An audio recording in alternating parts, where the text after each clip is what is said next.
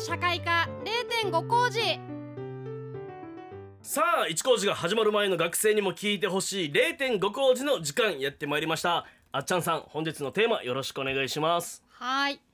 今日は、はい。まあ、先々週からもうずっと続きものでいくよと宣言している通り、やっぱり子どもの貧困問題についての、まあ、背景知識をどんどんどんどんみんなでインプットしていきましょうという風なものになってます。はいで今日はですね最近リスナーさんからも子ども食堂についてメンションをつけて記事を送ってきていただいたりとか、こんなところにもあるよって情報提供いただくんで、うん今日は子ども食堂の話もしていきたいなと思ってます。はいお願いします。はいはい、えー先々週ね子どもの沖縄振興予算の中にも子どもの貧困対策事業があるよっていうふうなことをお伝えして、まあ、その性格としてはやっぱり公立補助、うんまあ、高い率での補助があるっていうことだったりとか、はい。まあ、その沖あ沖縄県内でもそれをおにを使った形で子どもの貧困対策として、まあ、こ沖縄子どもの貧困緊急対策事業っていうのが行われてますよっていう話まではしました。はい。はいでですね、まあ、今日も、えーこれは沖縄タイムズ昨日ですね5月はい9日日曜日の記事なんですが、二子供十五面ですね。はい、子ども食堂1割超え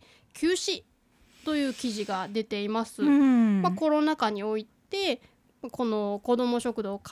まあ、開いていくことができないので、まあ、弁当配布に切り替えたところも、まあ、2割あるし、まあ、実際に閉めちゃったところも1割ぐらいありますよというのが、まあ、出ています。はい。でそうですね子どもに場所を提供し貧困家庭を支援する子ども食堂というのがコロナ禍で生活が苦しくなった一人親家庭、まあ、そういったところが利用していて、まあ、その必要性が高まっているっていうまあ記事がまあ出てるんですね。うん。まあ、これねあの私子ども食堂とか、まあ、食料配達をして食料配布をしていくっていう時の記事のあり方については非常にちょっと批判的な部分がありますよってことは前々から言っているんですけど、はいはいはい大前提として利用する人はね使えるものは何でも使ってくださいっていうスタンスなので、うん利用する人はもうどこにでも自分たちの身近にあるものは使ってほしいし、まあ、これをあの聞いている人たちでも子ども食堂やってる方もいらっしゃると思うんでそういう方々はやっぱり自分たちがこう思っている地域の身近な課題に取り組んでいるのであの頑張ってほしいなって思ってるんですけど、それとは別にやっぱりこのこのコロナ禍において子ども食堂とかが、えー、とこう経済的にな問題に起因して、うん。まあ、生活が苦しくなっている人たちの最後の砦みたいになっている。それを支えることが必要なんだっていう論調にはあんあんまりこう賛同できないと思っているんですね。うん。子ども食堂をなんとか存続させようっていうものにはあっちゃんさんはさ賛同できないとうんいうことそうですね。んそもそもあのもちろん続けていって地域にね小学校区に一つっていうのを子ども食堂を設置していきましょうっていうのが沖縄県内のこう、えーなんだろうな方針なんですけど、はいはい作ってそれがうん。その身近にありあっているっていうことはいいんだけどそこがその、まあ、貧困対策事業として生活に困った人たちがそのそこを利用するそこにヘルプをしている人たちがいるからそれを支えるべきだっていう論調になっちゃうと、うん。まあそもそも経済的に困っている人たちって行政がこう拾えなかったこところを、まあ、NPO の人とか、うん。市民がボランティアですくい上げてなんとかこう支えている状況。はいなわけでそれをこう行政がやらないでその行政のスタンスとしていやいや貧子どもの食堂を行政は支える立場なんですよっていうのは、うん。まあ話がおかしいんじゃないかなと思ってるわけですね。うんうんだからこういったコロナ禍での対策の中でやっぱりあの子ども食堂の必要性っていうのがあのだ大事だしその役割っていうのが大きくなっているのはよくわかるんだけれども、うんうん。だとしたらやっぱり明日明後日食べるものがないっていう状況は、えーまあこう本当に放置したまんまでいいのか、市民のボランティアベースで支えるっていうのが本当にいいことなのかっていうことを考うんえないとその自分たちがやっていること自体が社会保障費の抑制になってしまうその口実に使われてしまうっていうことにも自分たちは自覚的であらないといけないよなっていうふうに思うんですようね。ん。うん。この一部の人のこう、まあ、いわば善意のようなものがもうベースになってしまってるんですよね、現状としては。ややっぱりこの記事の中でもその行政の担当者のコメントとしてこう書かれているのはまあ、コロナ禍で子ども食堂が果たす役割は大きいので活動再開支援を考えていきたいっていうふうにあの語っているんですけどいやいやそもそもあのやっぱり支えるのは行政主導でやってもらってそこをこぼれ落ちている人たちをどうやってこぼれ落ちないようにしていくのかっていうふうなことを考える必要があるのでやっぱりこういう締め方で記事を掲載していくっていうのはいやコロナ禍で大変な子どもたちがいっぱいいるからもっと拡散子ども食堂を作ってください、市民が自由にボランティアでいやまあ経済的にも、まあ、メンタル的にもしんどい人たちをこう支えてくださいっていうような、あの方向性に行きいってしまうことも懸念されるわけですよね、うんうん、だからこういったところで大変なところを市民が支えているっていうだけで止まるんじゃなくって、うん、やっぱり必要なあの支援っていうのがどれだけ届いていないのかっていうところにもやっぱり目を向けて記事書いてほしいなって思いますね。うんそうですね。この私もあっちゃんさんから1年間も学ぶ中で、まあ、いろいろ感じるところもたくさんあるわけなんですけれども、まあ、沖縄振興予算ということで今までこう子ども食堂にもあのえー、県ですかね、うん、からお金が降りていたと思うんですけどこれは沖縄振興予算から出ていた資金なんですか？これはですね沖縄振興予算の中に沖縄子どもの貧困緊急対策事業というものがあの計上されていてこれが先週、うん、先々週やったその10億から14億になっているようなお金の使い方のな,、なんですね。でこの事業の2つ柱があの開始当初からあって1つは子どもの貧困対策支援員というものの配置、うん、そしてもう1つが子どもの居場所と呼ばれる。この子どもの居場所っていうのは無料塾であったり、うん、えー、ボランティアがやっている子ども食堂も中に含んでいて子どもの居場所づくり活動に、えー、きあの配配分されているお金。この2つが沖縄県内の、まあ、内閣府から降りてくるお金で活動している子どもの貧困対策事業の、まあ、メインになってるんですね。ですから沖縄県内で子どもの居場所というのが、まあ、記事今回記事では228箇所か、はい。があるというふうになってるんですけど、うんうん、まあ、こういったものを設置することによって、えー、っと県内の小学校区全域に一つこう作っていこうっていうような、うんうん、えー、っと方向で、うん、えー、っと沖縄県内ではこの6年間、うん、あの開始されていました、うんうん、ただですね今年度末にこのここの沖縄子どもの貧困緊急対策事業の予算がまあ計画としては終了してしまうので、はい、この220何箇所っていうのがなくなってしまった時に、うん、この子どもたちっていうのは一度拾い上げてしまって支援者も目の前に子どもがいる状態を作ってしまってるからこのお金がなくなった時にこのここがなくなったら子どもはどこに行かせればいいのかって問題が新しく出てきますよね。そうですよね、うん、そうするとこう単純に言えばいやいやなくさないようにしましょうとか、うんうん、その自分たちで自走できるような運営体制をっていうような論調になりかねないんですけど、うん、そうするとそもそもさこう民間のボランティアの人たちが人の生活のところまで支えていくっていうことが本当にそれだけで可能なのかっていうとなかなか難しいところありますよね、うんうん、だから社会保障費としてどういうふうにお金を使っていくのかっていうことを考えないといけないし、うんう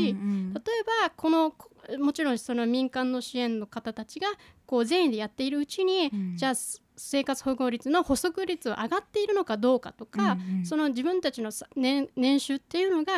こう本当に上がってるのか県内はどうなってるのかっていうところまで考えていかないといけないんですよね。うんうんうん、また自走は増えているのか機能しているのかとかそういったところも行政の役割としてどこまでできていてできていない。だから私たちは民間で子どもの居場所っていうところでどこまで子どもたちを支えることができるのか、うん、ここまでこれ以上あったらまあ、どこにつなげばいいのかっていうところをより鮮明にしていかないといけないんですよね。うんうん、この前回のコーナーでもありましたけどやっぱ子どもの貧困を考えるときにその子どもを育てている親の支援がちゃんと行き届いているかということも重要になってきますよね。まあ、それがちゃんと行政が把握できているのかも今回問題に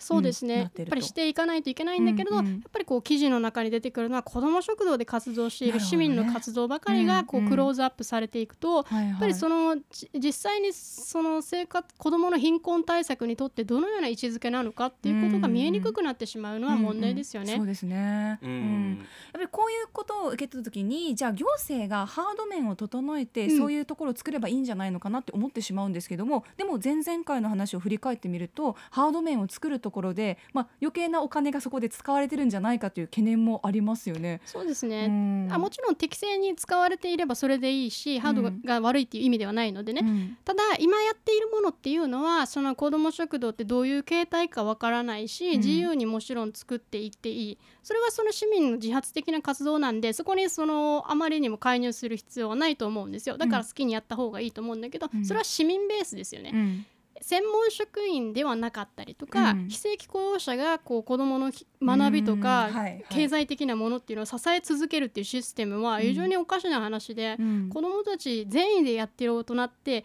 絶対に目の前にしんどい子供がいたらうん。絶対見放さないじゃないですか。そうですよね。そうするとボランティアや持ち出しでずっと子どもたちを支え続けていくことになったら本当にそれでいいのかっていうことを考えないといけないですよね。うーん。うんこれ本当に問題がやっぱりいつも聞くとこう複合的で本当ここをかここだけを解決してもうん。根本が治らないとどうにもならないっていう状況があるじゃないですか。そうですね、うん。またあのこれはね、まあ、新興予算の話から続くんであれなんですけど今までは10分の10補助率だったんですね。だから内閣府から持ち出しあの自治体が持ち出しをせずにこの貧困対策事業を実施することができてたんですけど、うん。これもうすでに、えーっともう、えー令和元年かうんは、うんえーっと10分の9の補助率に変わってるんですよ。はいそうすると1割はどこから持っていくのかっていうことになりますよね。そね。そこで多分自治体でのせめぎ合いが起こるんですけど、うんこれと同時にまあ2014年にあの実はその学習支援のまあ生活困窮自立支援制度が変わった時に補助率が2分の1になるっていう事業があったんですね。これうん。学習支援、生活保護の子どもたちの中学生の学習支援の事業だったんですけど。これなんか個人塾みたいなものですか？あまあそうですね、がまあ無料塾みたいなものですね、まあそういったものが半分になった時にうん。実は自治体がそれをもうその制度自体をやめましょうとその授業をやめましょうっていうことが起こったんです。はいはいこれ今の子どもの貧困対策の子どもの居場所事業の、まあ、一番最初の、まあ、スタートの時にね初めて作られた場所があるんですけどそこが2014年に実はその事業の廃止に伴って子どもたちは来ているにもかかわらず事業を打ち切りだからこの子どもたちを支えるるためにどうするのかっていうのが問題になったことがあるんですよ。なるほどはい。で今回それが今2021年段階では200何十箇所あるわけですよね。その1箇所の時にもこの子たちはどうするのかっていうのが非常に問題になったのに220箇所もある中でこの子どもたち本当にどうするのかってめちゃくちゃ問題になるはずなんですよ。そうですね。それが多分年度末に来る。ううんんなんかもううかうかしてられないなっていう感じがねしますけれども、じゃあこのね私たちにできることって本当に少ないと思うんですけどもやっぱりそれでも私たちが声を上げて、うんこの機運を高めていくことがやっぱり大事なんですかね。そうです政ね。府に、まあ、県に対してそういう環境を整えてくださいボランティアベースではなくてそういうハードを作ったりとかいろいろわかる情報手段はいろいろあると思うけどそういうことをやってくださいと訴え続けることが大事なんですか？そうですね。だからあのパ先日のパブコメだって大事な機会だったしはい。やっぱりメディアに出てくる情報っていうのがチェックするのが市民の役割ですよね、うん。こんな論調だけでいいはずないだろうっていう声もつ、うんうん。やっぱり声を上げるっていうことの一つの形態だとも思うんですよ、うんうん。新聞読んでるぞとテレビ見てるぞうん。ラジオ聞いてるぞ、うん。そういった声がフィードバックとして戻ってくるっていうのは非常に重要ですよね、うん。うんだからアップってリスナーさん聞いてるぞって連絡もらえるじゃないですか、はいはいはい。あそういうのってすごい大事なことだと思います、うん、そうですね。本当にこのあっちゃんさんの話を聞くとやっぱマスコミとして何を発信していくのかって毎回こうこう背筋を伸ばす思いなんですけれども、うん。やっぱり皆さんと一緒にこの問題を考えていきたいしアイデアを欲しいし、うん。意見が欲しいしこのアップからまたみんなで情報を発信していきたいなと感じています。まあ、これシリーズということで、はい。次回もまたよろしくお願いしおます。願いします。あっちゃんの月曜社会科0.5工事来週もあなたの出席をお待ちしています。アップのポッドキャスト最後までお聞きいただきありがとうございました。生放送は平日朝7時から。FM921 AM738 RBC アイラジオ。県外からはラジコでお楽しみください